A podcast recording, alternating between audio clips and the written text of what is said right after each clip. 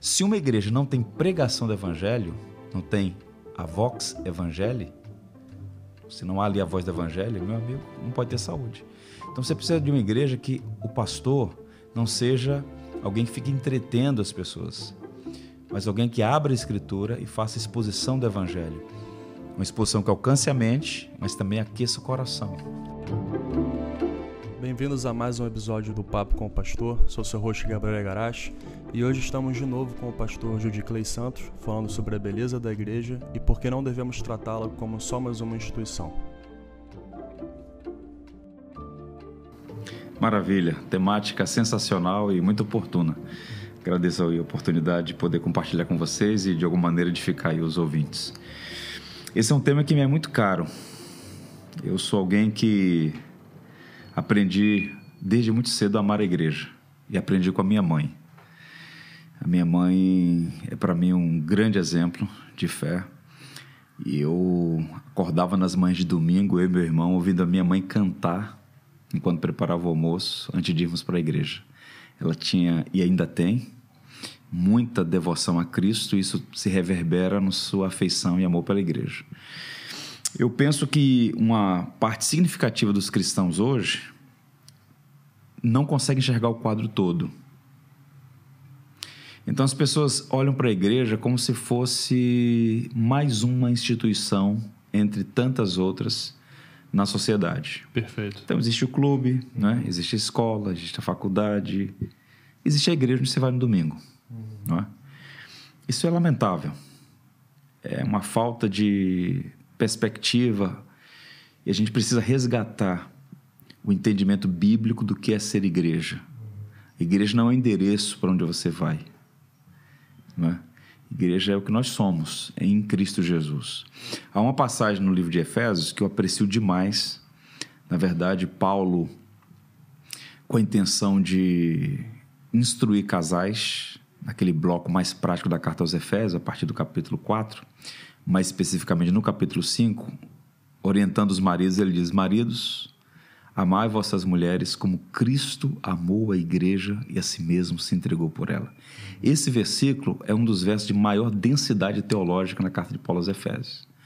Porque o que Paulo fala sobre o amor de Cristo pela igreja nos mostra, nos apresenta o quadro todo.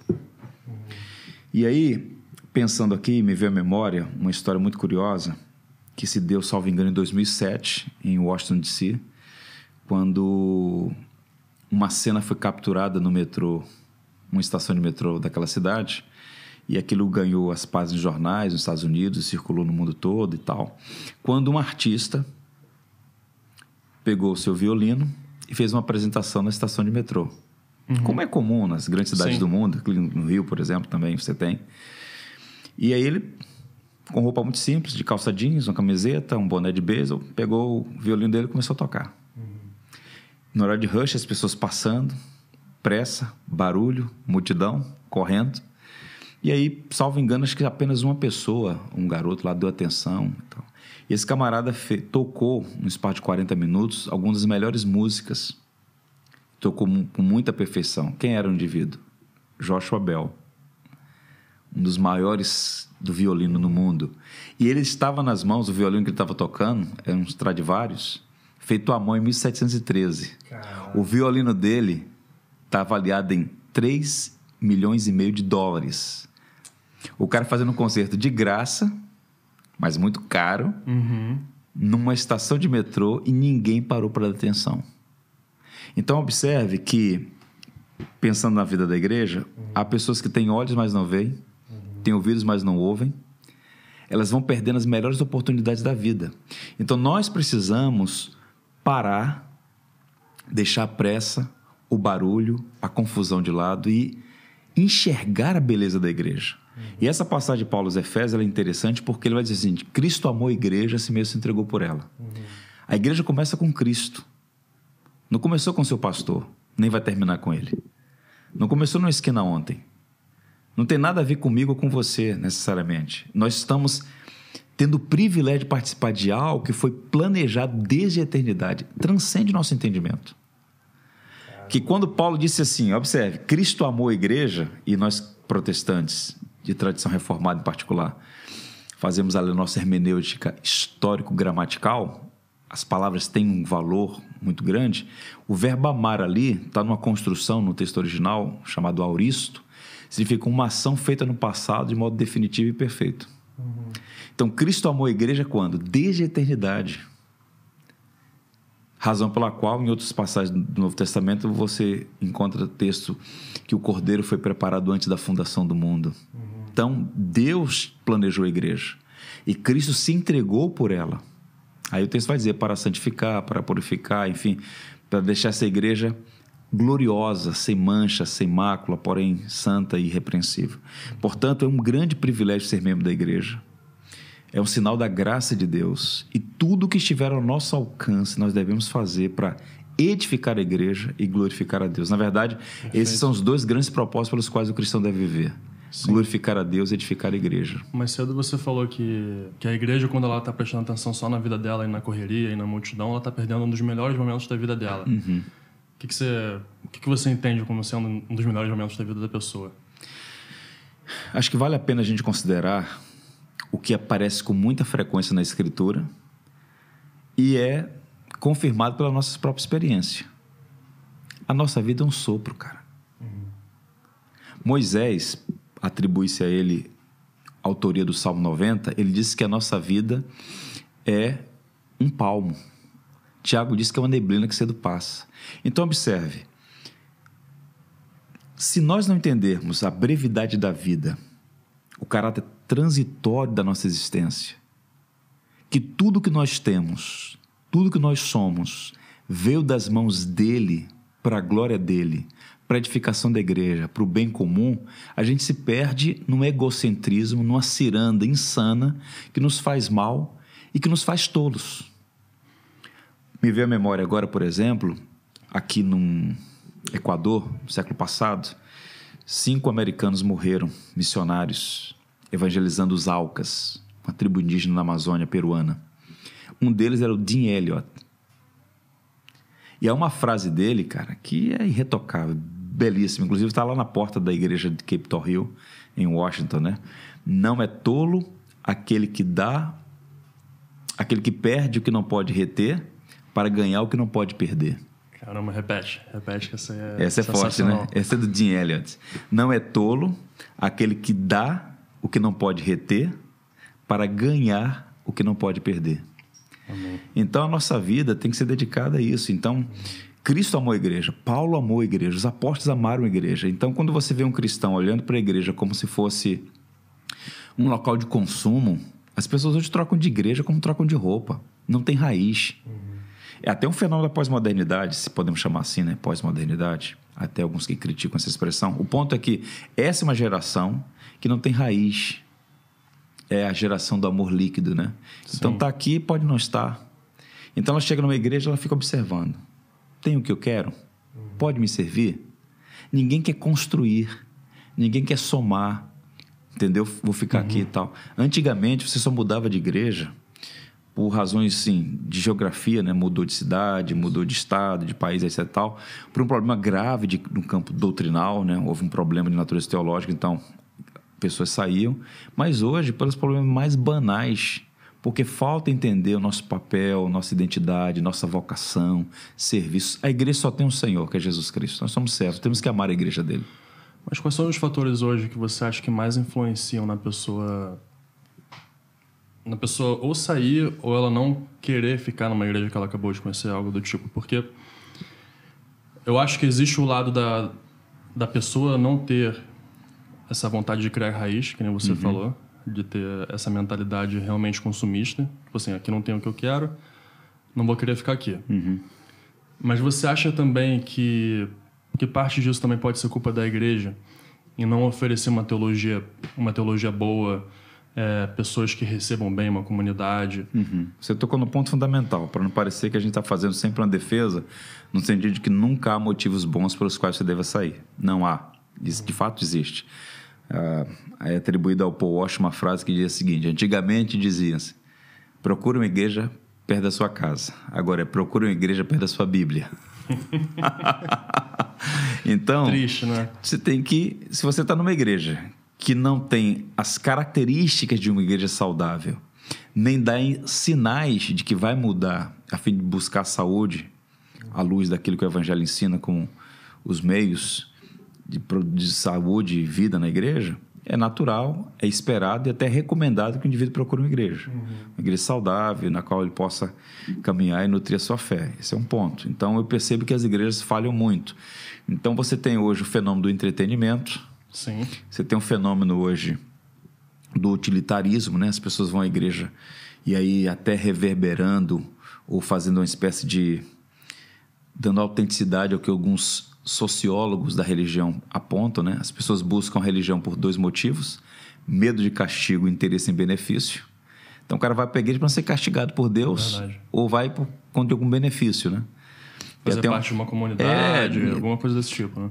Rapaz, a igreja é muito mais do que isso. A igreja é muito mais do que isso. Tente imaginar o seguinte: você está aqui hoje e por, você vai fazer uma viagem de férias ou, enfim, vai visitar um parente no exterior, em qualquer lugar do país, que mesmo dentro do Brasil.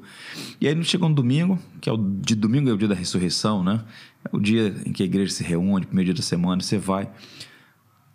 Você nunca viu aquelas pessoas. Uhum. Você está conectadas a ela. A igreja não é brasileira, não é americana, não é peruana, não é japonesa. A igreja é una, santa, católica, apostólica. A igreja de Cristo em todas as partes do mundo. Então eu já tive essas experiências de viajar, chegar na casa, numa igreja e no mesmo dia me conheceu ali. Precisa me chamar para a casa dela fazer uma uhum. refeição, me chamando de irmão. Ou seja, a conexão, a beleza da igreja. Né?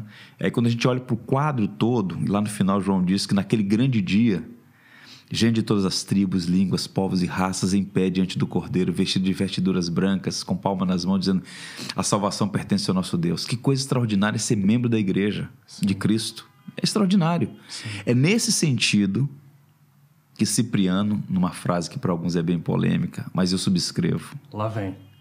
Ele diz o seguinte: fora da igreja não há salvação. Hum.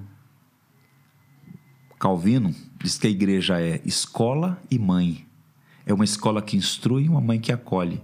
A igreja é coisa linda, a igreja é projeto de Deus.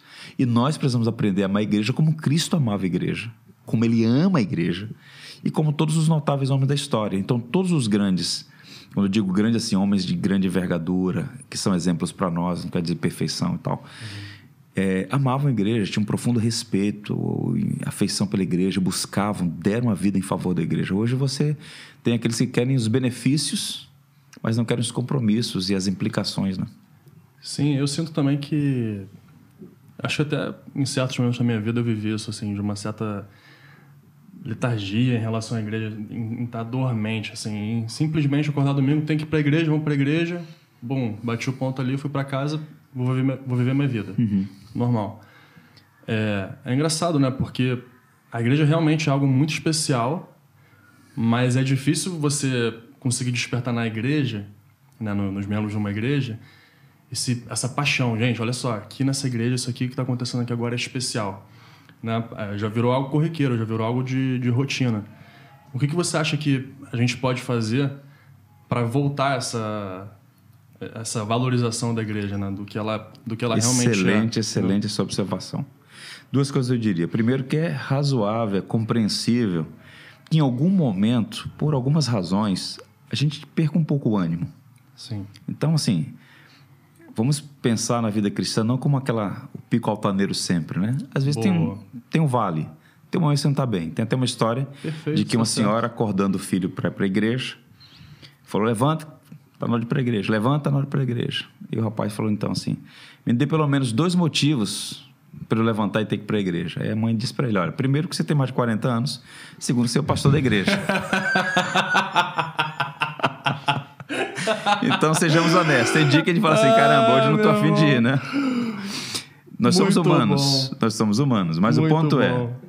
é o que fazer para criar na comunidade esse sentimento de pertencimento, de estar ali e tal. Às vezes a igreja. Caramba, eu, eu tenho... A sua mãe falou isso pra você mesmo. Meu Deus do céu. que vergonha, cara. Pois é, rapaz. Tem gente que passa por essa experiência. Mas o ponto é o seguinte: como fazer, como nutrir na igreja esse alegrei-me quando me disseram vamos à casa do Senhor, pensando assim na casa do Senhor como a comunidade reunida. Ah, um perigo que a igreja corre com muita frequência, incorre, e às vezes eu, como pastor, busco tomar cuidados em relação a isso, é não fazer da igreja um ponto de pregação dominical. Então você vem, participa do culto, ouve a pregação. Valeu, gente, até semana que vem. Cara, perfeito. Você tem que nutrir na igreja grupos de comunhão, os pequenos grupos, não importa o nome que você dê. Porque observe, cristianismo envolve doutrina, elementos cognitivos, ou como dizia o Schaefer, fé proposicional. Uhum. Mas fé cristã, cristianismo é relacionamento, meu amigo. Eu te pergunto, como é que uma igreja, vou pegar uma igreja pequena ou igreja média, 100, 200, 300 pessoas. Como é que você vai se relacionar com 300 pessoas no espaço de duas horas de culto? Ah. Não tem como. Tente imaginar o pastor na porta da igreja cumprimentando um outro. Não dá. Então você tem que ter o quê? Relacionamentos. Então, os grupos pequenos, os lares, né? Ah, os grupos de afinidade, fazer um acampamento, um almoço na igreja. As pessoas têm que se conectar, têm que se relacionar. Quando ela chega na igreja, ela chega para aquela celebração dominical, mas as pessoas estão conectadas. O que está acontecendo hoje é que as pessoas não conhecem o outro pelo nome. Então elas chegam é na igreja, sentam no seu banco, aqui são tímidos entram mudos, saem calados. Uhum. Os que não estão bem, né? Foram forçados a estar naquela situação, ficam lá emburrados. Um outro que é mais extrovertido faz uma conexão, mas, cara, isso não é saudável. Uhum. Para ter essa paixão, né? E aí há quem diga com muita propriedade que uma das motivações é justamente essas conexões sociais. Uhum. Rever os amigos. A motivação primária não deve ser essa, mas é uma motivação saudável. Rever dúvida. os irmãos, estar com os irmãos, se alegrar com as pessoas. Então, a gente tem que criar os mecanismos bíblicos sem nenhum pragmatismo, sensacionalismo e recursos equivocados, para nutrir a comunhão da igreja, para que haja esse espírito fraterno, de sentimento ansioso para chegar o domingo, uhum. receber a palavra, estar com os irmãos. Isso tá, falta muito hoje, infelizmente. Se você hoje pudesse dar uma dica para algum cristão hoje que ele está ouvindo e ele está meio se sentindo meio desanimado com a igreja, não sabe qual igreja ir, o que, que você diria para ele? Procure uma igreja saudável que seja para você um lar espiritual. Não é um ponto de pregação. Ponto de pregação, você abre um, um computador, seu smartphone, você é pregação de qualidade hoje. Perfeito. Procura uma igreja que seja seu lar espiritual. Porque nós somos um sócio ser. Uhum. O que significa isso? Tente imaginar aqui comigo um pouquinho. Nós somos criados por Deus. No princípio, criou Deus os céus e a terra. Criou Deus o homem, homem e mulher os criou. Nós somos monoteístas trinitários. Quem nos criou foi o Deus Trino, Pai, Filho e Espírito, que sempre viveu na comunhão das três pessoas, um derramando amor sobre o outro. Uhum. Quando Deus nos criou, nos criou para relação, para o relacionamento, de modo que ninguém mantém sua saúde vivendo isoladamente. Perfeito. Nós somos criados para a comunhão. Perfeito. E a igreja é a família da fé. Essa é a linguagem que a Bíblia usa. Sim. Nós temos Deus como Pai, Estamos todos ali como irmãos e irmãs. Precisamos fortalecer isso, enxergando a beleza da igreja, a beleza da providência do Senhor que nos uniu todos ali, apesar das diferenças que existem diferenças socioeconômicas, diferenças de cor, diferenças de formação, enfim, de históricos. Mas em Cristo, todas as diferenças que são reais, elas não fazem diferença, porque em Cristo nós somos uma família. Amém. Amém.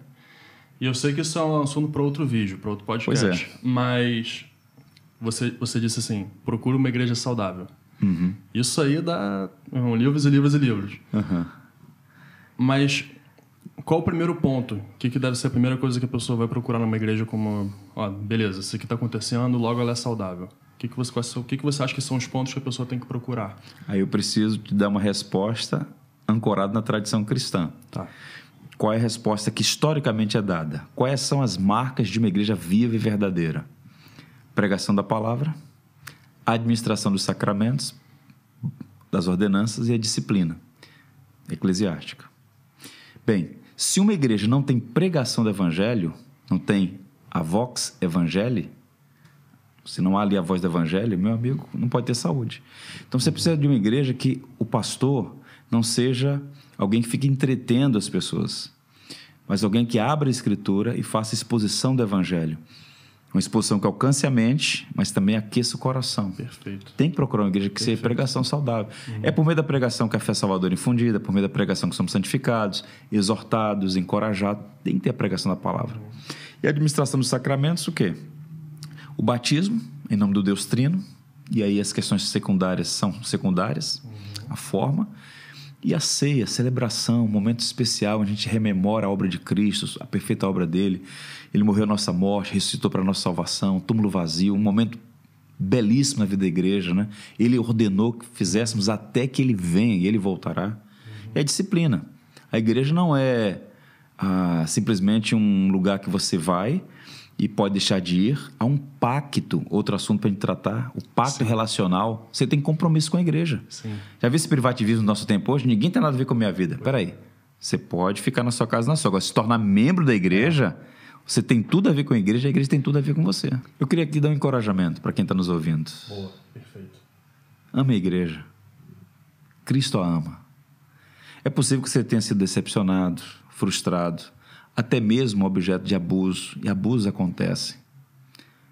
Autoritarismo, preconceitos, estigmas. No entanto, essas coisas não podem roubar de você o privilégio, a alegria de ser membro do corpo de Cristo. Isso é um dom, uma graça. Então, se está ferido, coloque-se diante de Deus e fala: Senhor, eu preciso encontrar uma comunidade de fé que honre o Evangelho, que honre a Cristo, onde eu possa amar as pessoas e também ser alvo do amor delas, porque isso é saudável. Porque se você fechasse viver como um desigrejado, isso não vai ser bom para você nem no tempo nem na eternidade. Então, meu encorajamento, ame a igreja.